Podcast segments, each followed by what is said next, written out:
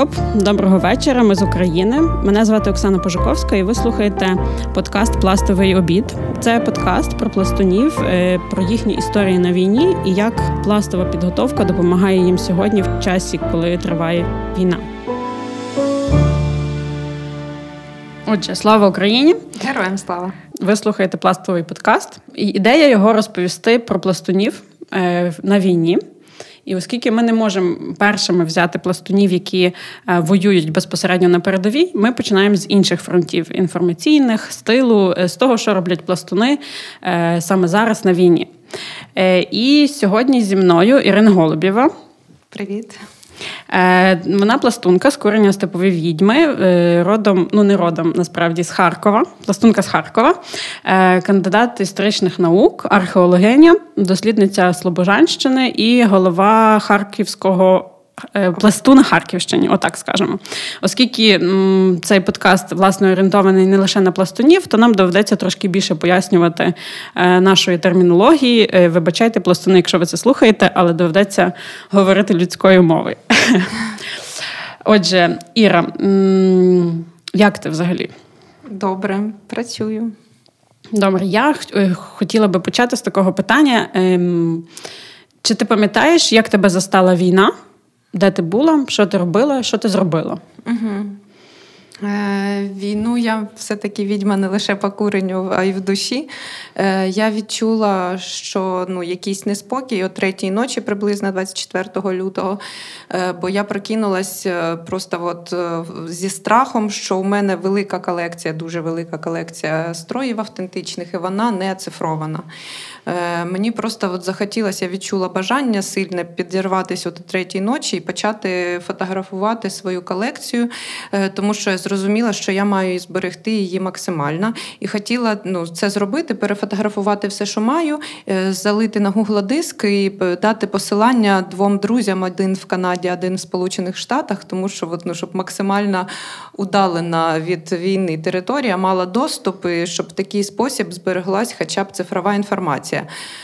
Я почала було думати, що дійсно от вставати і фотографувати вже зараз, але зрозуміла, що це, мабуть, все-таки маячня, не може так бути, що от прямо зараз краще зранку дочекатись сонячного світла і зробити якісні гарні фотографії з своєї колекції. А потім у мене знов почався страх, що зранку я вже можу не встигнути, що треба ні, треба зараз включати світло і починати фотографувати.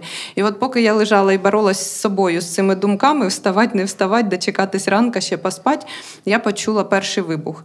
Спочатку мені не хотілося вірити, е, як там завжди перша стадія ну, не не сприймати. Та? Я почала це списувати на те, що можливо поряд будівництва, і вони дійсно е, останні два дні сильно там бухкали. Можливо, це хто такий все ж таки якусь суперпетарду взірвав. Але коли ці вибухи почали посилюватися і вже почали трястись вікна, і от, ну, двері у мене балкона виходять якраз на той бік, коли почались просто вони вже трястись, резонувати, я зрозуміла, що це ніщо інше, а саме це. Я підскочила, е, мабуть, хвилини дві. Я все-таки е, забрало прийняти рішення, чи їхати, чи залишитись тут. Але оскільки ну, з чоловіком були проговорені сценарії, він в Нацгвардії. От, і е, ну, ми говорили про те, що важливо вивезти дітей на безпечну територію, дітям 2 і 7 років відповідно. То я вирішила, що я буду виїжджати. Е, я підняла сина. Е, син був готовий, бо з ним знов таки так само були проговорені різні сценарії. А різні син теж пластун? Так, син теж пластун. Він пластує. Власне, син мене і привів пласт, якби це дивно Серйозно? Так. Бо коли йому ще не було двох років, він грався з пультом від телевізора і наклацав пультом от передачу. Е, і там пластуни щось розказували. І я така подивилась, і перша така думка знов таки несприйняття. Таку думаю, о, що заряжені? Пласт же в 20-30-х років заборонили. Що це вони тут починають? Начепили на себе однострій, намагаються зробити вигляд, що вони пластуни.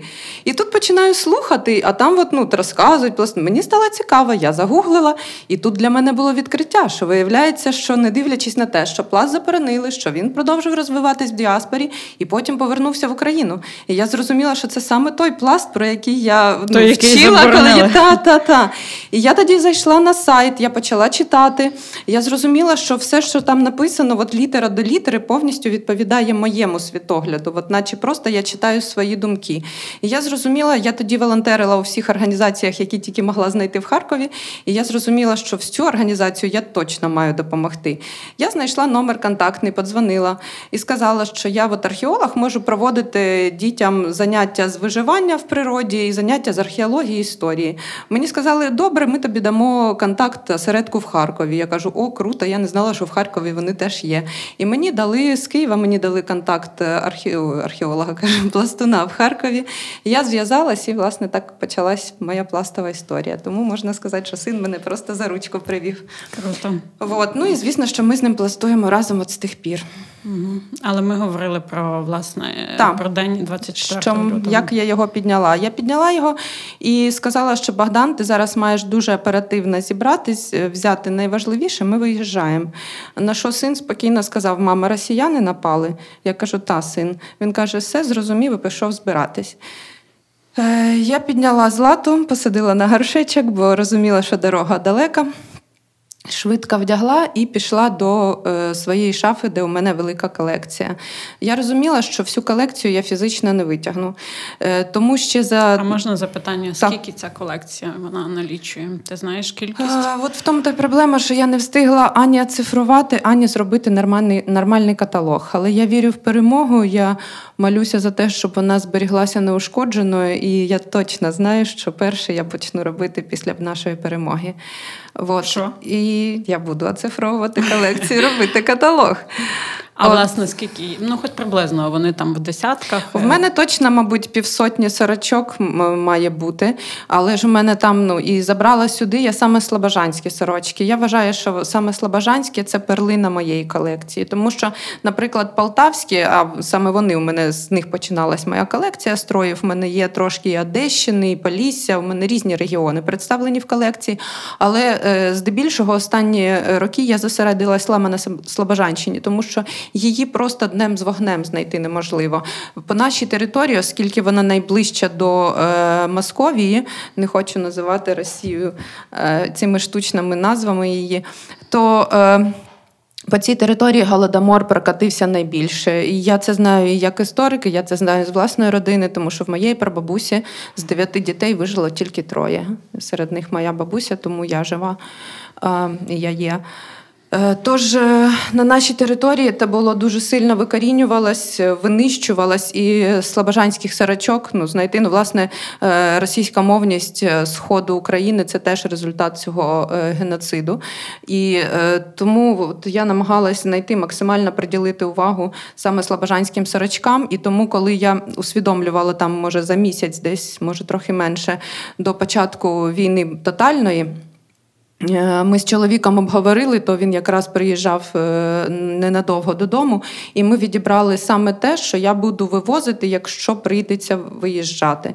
І воно тому лежало на окремій полиці. Тобто, якщо раніше у мене колекція була систематизована за категоріями, тобто сорочки лежали окремо, там спідниці окремо, то тут ми вибрали саме от те, що для евакуації. І тому, коли я піднялась, то збори зайняли, мабуть, хвилин 13-15, мені здається, тому що у мене мене лежала компактна евакуаційна, те, що я буду вивозити найцінніше. Я швидко зібрала то в три величезних пакети, ну, скільки зараз могла винести одна. От, е, Син збирався і мені періодично вкидав якісь іграшки в пакети, і то було дуже зворушливо їх потім розбирати тут, уже на Львівщині. І ми дуже швидко виїхали. Е, із того, що цікавого, мабуть, е, і нестандартного було в виїзді, це те, що чоловік мене попереджав, що я маю виїжджати з міста не логічним маршрутом, не найближчим маршрутом, бо він проходив через центр міста і через міст. Він каже: мости можуть накрити авіаударами, і якщо ти поїдеш в бік моста, то ти просто можеш не виїхати. Тому каже, ти маєш виїхати ну, в бік в бік Росії. Я ну, в місті, але в той бік.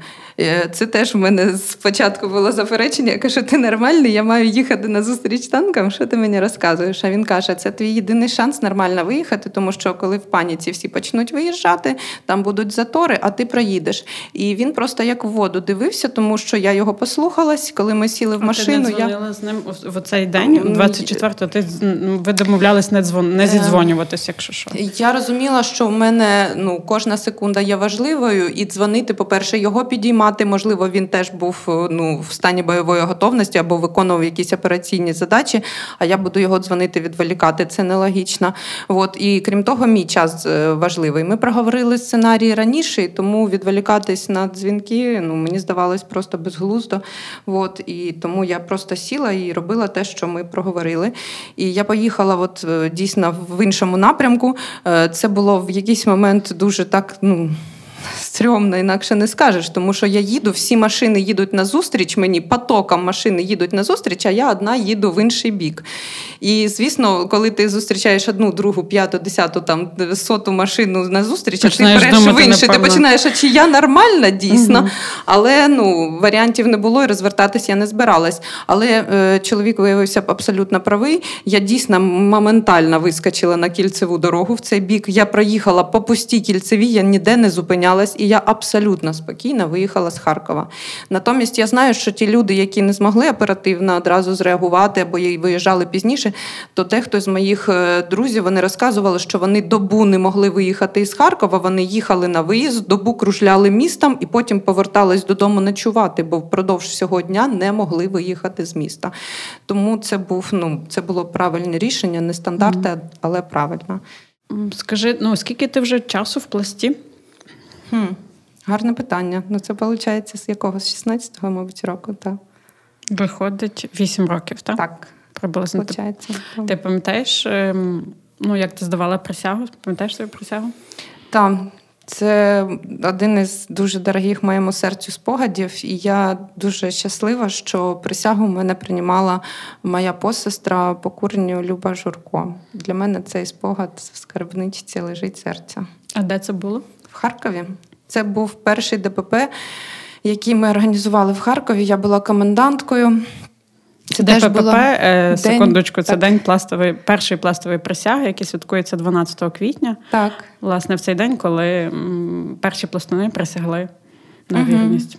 Угу. І Для мене було це дуже символічно, і те, що е, я складала присягу в день пластової присяги, і дуже важливо було, що саме Люба е, приймала цю присягу, тому що це людина, яка просто вразила мене з першої секунди від того, як я її побачила, бо вона молодша за мене, при цьому вона така мудра, і ну, один її погляд він просто от говорить дуже дуже багато. І я думаю, що вона відіграла дуже велику роль в тому, що я все-таки в пласті як пластунка, а не як приятель.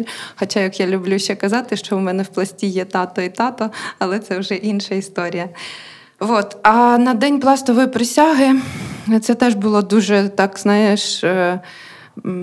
Я думаю, колись це війде, можливо, навіть в підручники Харкова, що ми це провели, бо тоді несприйняття було дуже високе. І, зокрема, ну, всім сумнозвісний наш е, Кернес, тоді на той момент міський голова, з ним напряму не говорили, але його заступники поводились, м'яко кажучи, дуже нечемно, коли ми вирішили це проводити. Тому прийшлося їм просто в ультимативній формі повідомити, що ми це будемо проводити, бо вони не хотіли нам перекривати дороги, ну намагались е, чим могли по суті тобто завадити. Це мав бути вимарш і так по центральній вулиці міста. І вони не хотіли перекривати. Але ну мені на телефон були неодноразові погрози, що там вчинять якийсь теракт, ну і, ну і так далі. І тому, коли я пішла до заступника голови міста, я йому сказала, що от ми вам ми вас вчасно повідомили. Будь ласка, перекрийте і забезпечте нам охорону, тому що там будуть і ті діти. Ну буде велика кількість людей. Ми вас вчасно попередили. Він почав розказувати, що ви тут повибирали, зараз весна, йдіть на суботники, метіть місто, вам що нема чим зайнятися і так далі. Тому подібне. Робилось це теж ще в гопниковському стилі. Ну, тобто, наприклад, коли я була у нього в кабінеті, перше, що я почула, двері відкрились з носака, і такі, хто така? От, ну, Тобто, от, от такі особливості були спілкування. І... А де саме власне ця присяга відбувалася? Це була якась площа? Е. Так, це було на Майдані Конституції. Зараз там стає пам'ятник Ніці. Його зараз гарно укріпили мішками, е, заховали. Я сподіваюся, що вона вистоїть, як і наше місто. От. Е, Тож це було дуже символічно, класно, залишилось виходить, багато гарних фото. Ти одна з перших пластунів, які власне склали присягу в Харкові і пластунок. Я так не думаю, тому а. що на той момент, коли я складала присягу, у нас вже були заприсяжені пластуни в Харкові. Тож... Е, Просто це перше ДППП було. Так, це було перше ДППП.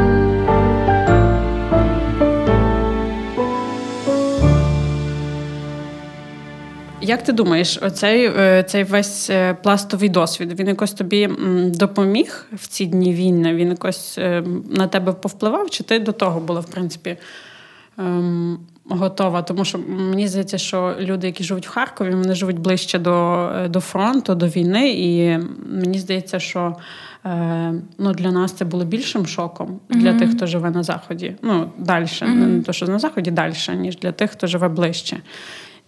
Ну, основні пластові вмілості в мене всі були ще й до пласту. Власне, я тому йшла в пласт, щоб ділитись знаннями, не стільки отримувати. Але насправді в пласті я й отримала дуже багато. Е, бо, наприклад, там.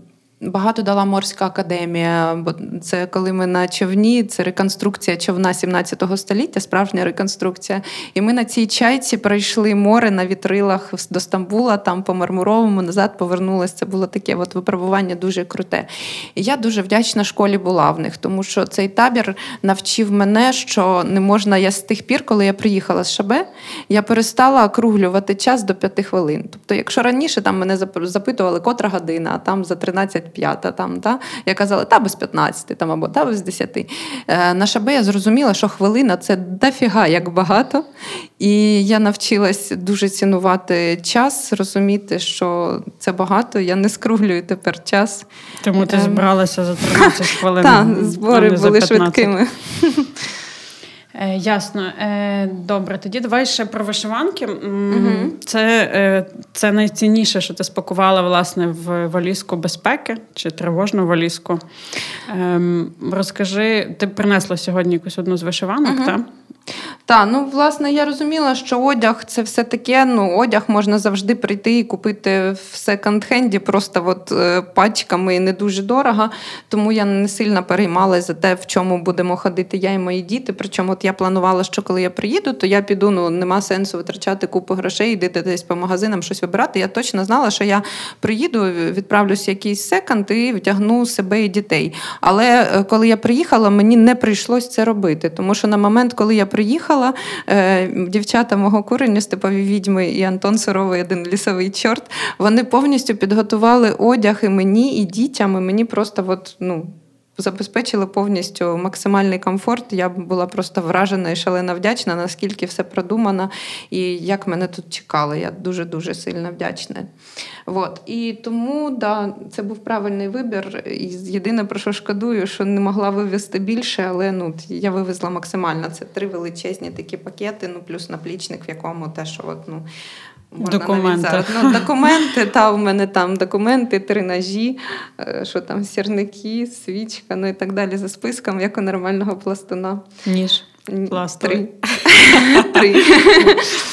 Як мої дівчата, в мене юнацтво, я зв'язкова і я.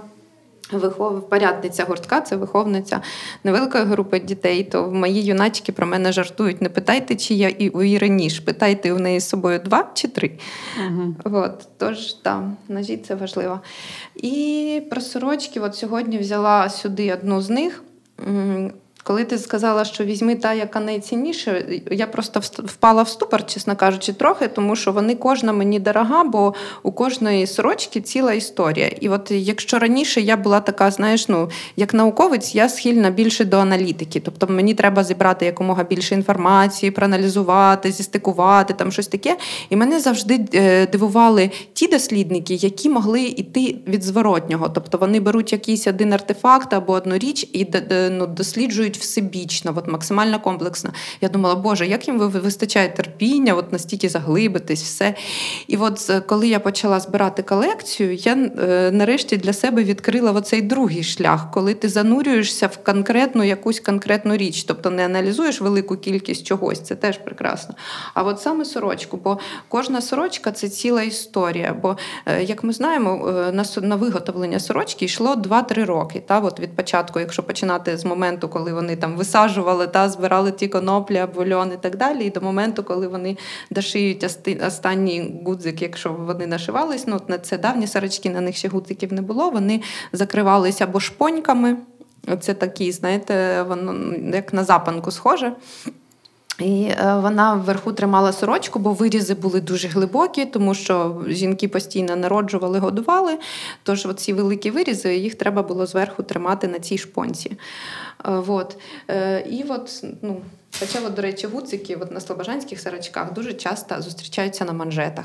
І це одна із різниць, наприклад, Слобожанщина і Полтавщина. Ці два регіони вони дуже схожі один до одного. І, от, зокрема, інколи теж сперечаються білим по білому це наше, а ті кажуть, ні, це наше. Насправді для Полтавщини і для Слобожанщини це характерний стиль. І От я сьогодні теж взяла сорочку білим по білому. Але от характерна особливість це те, що на Полтавщині практично немає манжетів. А на Слобожанщині вони є. І от коли я казала про останній гудзик, то це якраз, mm от, наприклад, тут можна побачити, е, він є на манжетах, а зверху ну, закривалась вона на шпоньку, але на манжетах були гудзики. І от вони е, А тут. в чому історія? Яка історія цієї сорочки? Де ти її е, знайшла? Цю сорочку знайшов мій чоловік. І е, він її знайшов на якомусь невеличкому ринку. Я не пам'ятаю, скільки грошей він за неї віддав. Ну, бо ми коли бачимо, ми готові платити от просто будь-що. От, Вона мені, ну я ж кажу, про кожну сорочку можна розказувати довго. Ця мені дорога дуже тим, що от, е, дуже люблю от, або сварги, або півсварги, от, е, ці орнаменти такі от сподібні.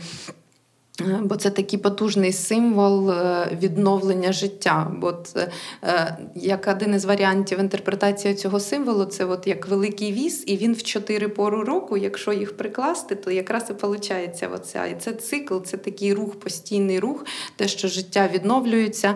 І для мене, ну от я собі псевдо взяла пташка. Ну, І для мене символічним, зокрема, є от Фенікс. Да? Це пташка, яка вміє з попелу відновлюватися. Це дуже важливо. Е, і це трошки перекликається з висловом одного з бактерів, що неважливо, як е, ти падаєш, головне, як ти піднімаєшся. І для мене от, от цей рух є дуже символічним, тому знак я цей дуже люблю. Е, і от дуже класно. Е, зустрічала не на одній слобожанській сорочці, коли оце рисування от, воно йде по манжету. Зазвичай знов таки на полтавських Е, їх ще називають цей е, орнамент, називають пухлики. То на полтавських сарачках він часто йде під уставкою, між рукавом і уставкою. А на слобожанських, от можемо побачити, її пустили перед манжетом, і це дуже є нехарактерним. І отут, до речі, теж можеш побачити, що тут імітація уставки, але не уставка. Тобто рукав іде цільнокроєний. Е, дорогі слухачі, я розумію, що вам складно, е, мабуть, це слухати, бо ви не можете це побачити. Але спеціально для вас Ірина відфотографує, і ми попробуємо це додати в коментарі, uh-huh. щоб ви теж могли зацінити сорочку, яку сьогодні Іра з собою принесла. І я теж хотіла додати, мала це спочатку сказати, але якось забулося. Радіо Сковорода, на якому виходить цей подкаст, має патрон. І ми вас просимо за змоги, якщо вас є така змога, е, допомогти інформаційному фронту теж і задонатити е, щось. Посилання на цей ем, на цей патрон також буде в коментарях. Так що шукайте на тій платформі, на якій ви слухаєте, шукайте, допомагайте і дякуємо, що ви з нами. Ем, Ірина. З сорочкою зрозуміло, зрозуміло, що ти їх дуже любиш. Е, Я можу сказати про Ірину, що вона справді ем, така е, я навіть не знаю, має цей інформаційний фронт власне про українські традиції. Вона дуже багато робить виставок, е, дуже багато возить ці сорочки в регіони. Е, можливо, ми теж щось з якісь фотографії додамо з цих подій. Але давай все-таки вернемося до пласту. Mm-hmm. Я розумію, що ти прийшла в пласт вже сформованою людиною, дорослою. Та бо, наприклад, в багатьох пластунів трошки інший досвід, як в мене, коли ми приходимо в пласт ще дітьми і виростаємо тут. От я навіть. Мені навіть важко згадати, як це жити без пласту, чесно кажучи. Я не не уявляю собі вже. Ну, напевно, був в мене такий час, але е, от.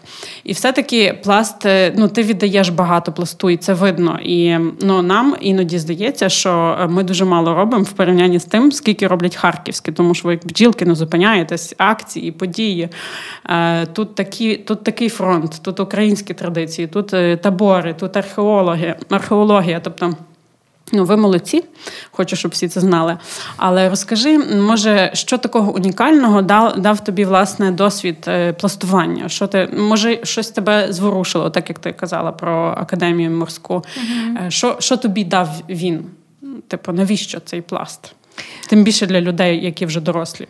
Деякі речі, які я отримала від пласту, я вже розказала. Це там оперативність, зокрема, там ще е, багато чого. Ну, от, зокрема, ще це вміння краще чути.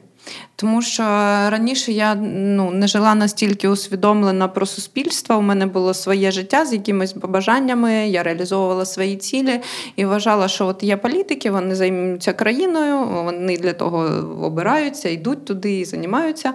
А от у мене своє життя, свої цілі і задачі. Потім я зрозуміла, що ну, ніхто крім нас, і якщо кожен не буде докладатись, то не вийде з того нічого доброго, особливо коли у тебе поряд під боком такий сусід. Е, вот. І що ще? Ну, Оскільки я почала організовувати дуже багато. Пластових заходів і на велику кількість людей і почала працювати командою. Тобто, ну як е, підхід, це змінило підхід співпраці з людьми. Тобто, якщо раніше я була керівником обласного археологічного центру, і е, коли я проводила якісь експедиції, то я радше навпаки відфільтровувала людей, з якими мені некомфортно працювати. Тобто мені було легше працювати маленькою командою однодумців, з ними працювати. І якщо людина не підходить, ну окей, хай собі займається окремо, я буду займатися окремо. Я так працювала. Пласт мене навчив, що кожен цінний, і що до кожної людини треба треба просто знайти підхід. І що якщо у людини не така думка, як у тебе, то це не означає, що вона неправильна. Просто у неї свій кут зору, ну, свій перелік всього, але ну, кожна людина цінна. І я почала більше. Це цінувати. Я сподіваюся, що я навчилась цим працювати, але я ще на шляху, я ще вчуся. От, І я сподіваюся, що я зможу знайти підхід до кожного. Бо е, якщо ми хочемо перемогти такого великого за розмірами, хоча й відсталого ворога, то ми маємо консолідуватись всі, абсолютно всі, не в залежності від того, які у нас там вподобання в чомусь, е, сперечання, несперечання. Зараз дуже важливою є єдність, і пласт мене вчить об'єднуватись. Для мене це важливо.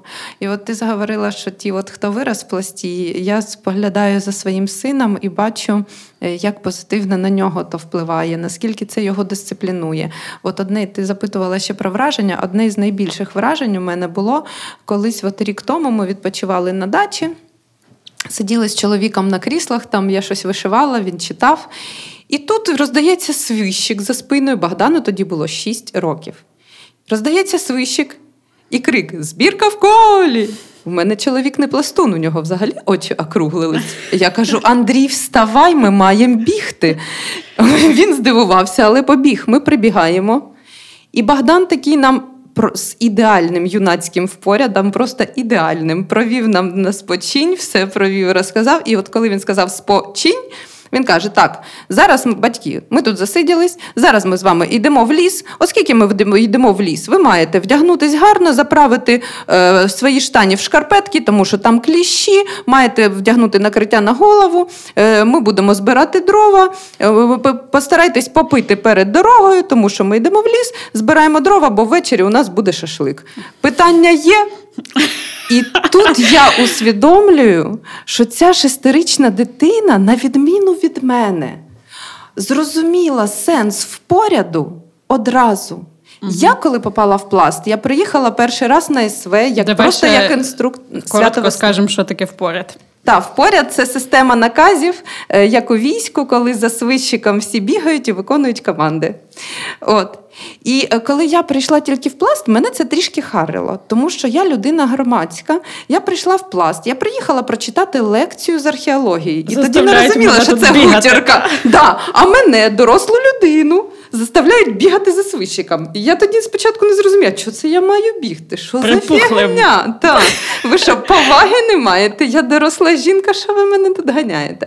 То навіть потім я зрозуміла, наскільки це під ну. Е, пришвидшує все. Це і ну зараз я просто обожнюю впоряд, тому що це просто ідеальна система для того, щоб швидко і оперативно все і логічно зробити.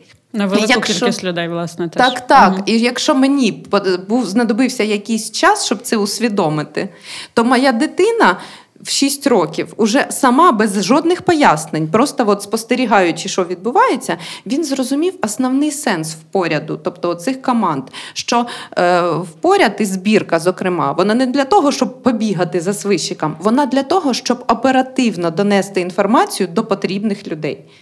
І це мене настільки вразило, просто що не знаю. Круто.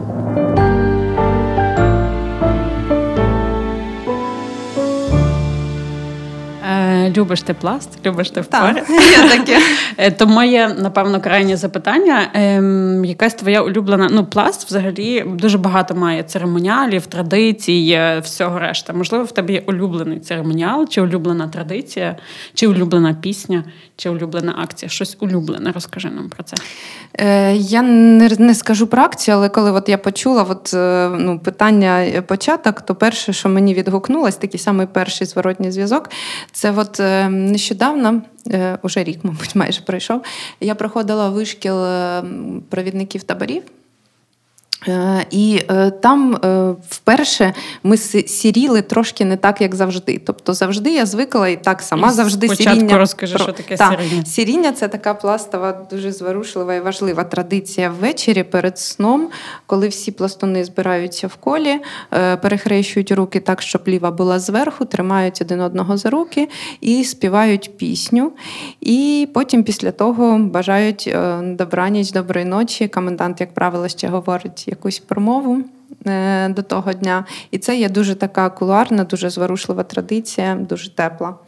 І завжди е, я її ну, або сама проводила, або була в складі цієї традиції, коли хтось інший комендант, так що у нас, от так як я описала, рука на руці, перехрещені, і проводимо.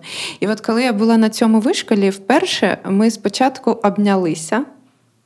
І співали, розхитуючись е, забіймами, і потім, уже коли переходили до добра ніч, то руки перехоплювались, е, перехрещувались і починали е, потискати один одному. І це вийшла така традиція дуже дуже зворушлива. Тому, коли я проводила курінний табір для своїх дівчат юнацького курення, то я дівчатам це передала, і їм теж дуже зайшло. Це такий от у нас невеличкий нюанс нашого курінного юнацького сіріння. Тобто ближче обіймами. Так. так. Ясно. Е, Дуже гарно.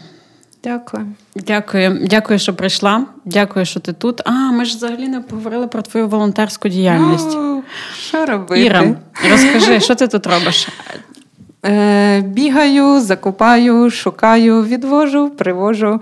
Е, Допомагаю чим можу на фронт, тому що. Спочатку відчувала дуже великий дискомфорт, що я не там, бо мені здається, що зараз найважливіше бути на передовій.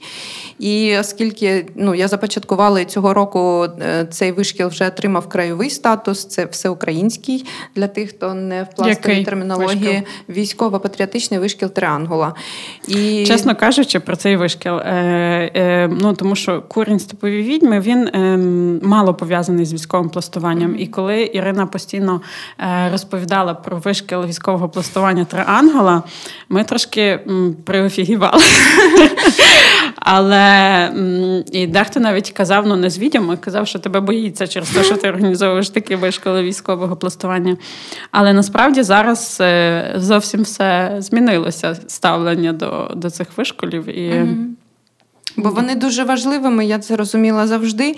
І тому, не дивлячись на те, що от у мене був один із напрямків роботи в пласті, це от військове пластування, не дивлячись на те, що я зробила цей спеціалізований своєю командою, цей спеціалізований вишкіл, е, то все одно на кожному таборі, на кожному святі весни я постійно запрошувала інструкторів, і ми стріляли просто от і так, тактична медицина, парамедицина, просто от, ну, щороку. Мені казали, Іра, ти схиблена на тому, але ну, це не схибленість, просто це необхідність. Я так поміняла в звички і і свої. Ну, от, е, Я завжди була дуже фізично активна, там постійно там гірські лижі, ще щось, ще щось, ще щось. Останнє вподобання перед війною у мене був це пілон. Я займалась е, на пілоні, бо мені здається, що це вид спорту вже. І Це то, що здається, на трубі. Так, так. От. А, Але коли почалась війна, я зрозуміла, що я маю змінити трішки рот своїх фізичних навантажень. Я пішла на ножовий бій. І я займалась дуже активно. От, ну, власне, Мені здається, що так спокійніше. Як сказала одна з моїх е, подруг парамедик, вона сказала, що от коли 14-й рік почалась війна, то спочатку було страшно. А коли я пішла на війну і почала воювати, я зрозуміла, що от там мені не страшно. І тому мені здається, що насправді так само не варто мене боятись, бо моя оця військовість, або там хтось, можливо, це сприймає як агресивність, це насправді просто нормальна відповідь на страх війни. І е, це нормально захищатись, бо треба себе берегти, свою країну, своїх дітей. І е, зараз мені здається, що психологічно мені було б спокійніше на фронті. Але я маю розуміти, що там мій чоловік, а у мене дві маленькі дитини. І тому я зараз сприймаю, що фронт. Це мій, ну точніше, тил це мій фронт. Угу. І я маю воювати тут. І тому я намагаюся бути максимально ефективною. Е, як я люблю повторювати, роби все, що можеш, і трішки більше. Е, і я... Власне, чим ти займаєшся? Розкажи, може, в тебе є якісь цифри чи щось? Е, спочатку я намагалась знаходити всюди, де можу спорядження, і відвозити тому, хто його потребує. І оскільки от серед моїх подруг е, це теж ще одна моя посестра по курню, Іра Вовк, вона дуже класно вміє знаходити військові прилади, дуже круті. Вона мені допомогла укомплектувати підрозділи Нацгвардії і Донбасу оптичними приладами, броніками і купою інших різних штук. Я два рази їздила в ту військову частину, яка тут 100 кілометрів від е, Львова і відвозила просто машинам, машиною возила Туди хлопцям те, що вона познаходила, і постійно робила репости з її карткою. Е, частково хтось із моїх друзів почав скидати, але потім я усвідомила, що е, ну, друзі знають мене, довіряють конкретно мені, і, е, можливо, їм трошки як ну, боязко від, відправляти ще комусь. І це виявилось правильно, бо коли я потім я спочатку робила постійно репости її сторінки, але коли я потім вирішила, що я маю теж робити це паралельно, не, не лише відвозити, привозити, а ще й закупати, шукати і закупати і я зголосила збір на картку, то буквально, мабуть, менше ніж за тиждень мені накидали більше 50 тисяч гривень. І тому я зараз от е, веду облік. От Хочу сказати, що е, більше 50 накидали, ще на PayPal заходять е, долари. І е, витратила я вже більше 40, ну от зараз можу навіть відкрити телефон, тоді скажу до копійок точні суми, бо я почала вести надходження витрати. Як справжній відповідальний волонтер. Ну так, так, бо все має бути зафіксовано. І всі чеки я фотографую, все, що відбувається, фотографую, все це викладаю. От, І е, я сподіваюся, що далі я буду ну, це продовжувати. Тобто мені будуть закидати гроші, я буду знаходити корисні штуки і відправляти тим, хто потребує. Ну от станом на зараз е, уже е, дві частини НГУ я відправила Що батальйон Дон... Е, Нацгвардія України угу. е, в батальйон Донбас. От позавчора я їздила в одну з військових частин, яка розміщується на Львівщині, але через один день, от післязавтра їх уже перекидають е, на передову. Я щаслива, просто що я встигла їм завести е, вчасно перед тим, як їх перекинуть на фронт. Причому е, назбирала я їм так багато. Вони мені скинули запит. Я спочатку думаю, ого, мені не вистачить грошей стільки всього купити. От і я звернулася знов таки до кого? До степових відьом, написала запит, який я маю, і мені велику частину запиту перекрили просто от по пластових ресурсах. Бо я, е, ну, як окружна, я теж могла звернутися до КПС, але я чомусь не подумала про то, бо я розумію, що вони так само збирають і їм є кому передавати. Але от е, Іринка Огриновська, вона Мандрусяк, вона.